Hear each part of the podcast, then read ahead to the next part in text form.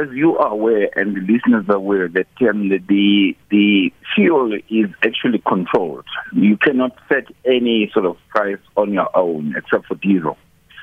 Uh, so our hands are tied, and then uh, you know we have to wait for the uh, Department of Energy to actually sort of uh, publicize the price, and then that's the price that we are going to be selling at our pumps. And then that, um, in terms of the margin that actually get given to us, is actually reviewed once a year. So that margin is really, really, really thin, and our livelihood is actually very much dependent on the volume. Uh, volume. The, mm-hmm. the, the, the, fuel game is a volume game. If you don't have the volume, you're dead. So, so how does the fuel hike then affect your volumes being sold by fuel station owners?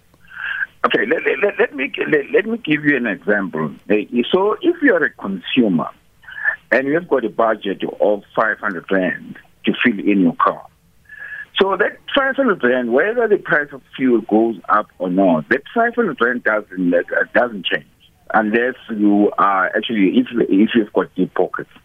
So if at 500 rand, then uh, I'll give you a typical example. That the 500 rand would have actually given you something like um, a couple of liters.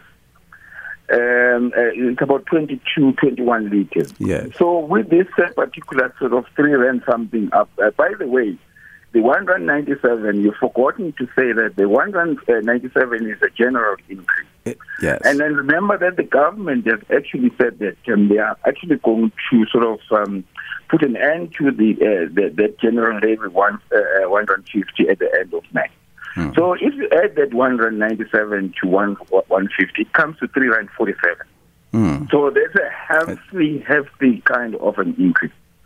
So, so, so going back to the impact of the in consumer. So the consumer say that I've got 500 rand, I haven't got anything else.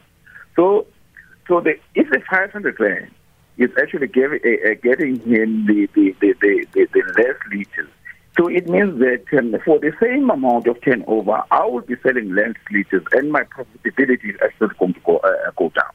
That's where my livelihood gets impacted. So, and where does the customer get impacted? I'm sure you are aware that the, the taxes are not going to swallow this anymore. They are going to hike the prices. So the consumer is going to be impacted, and then all the goods that are actually sort of uh, being delivered are going to be impacted. Mm. So this thing is going to be a spiral kind of a thing.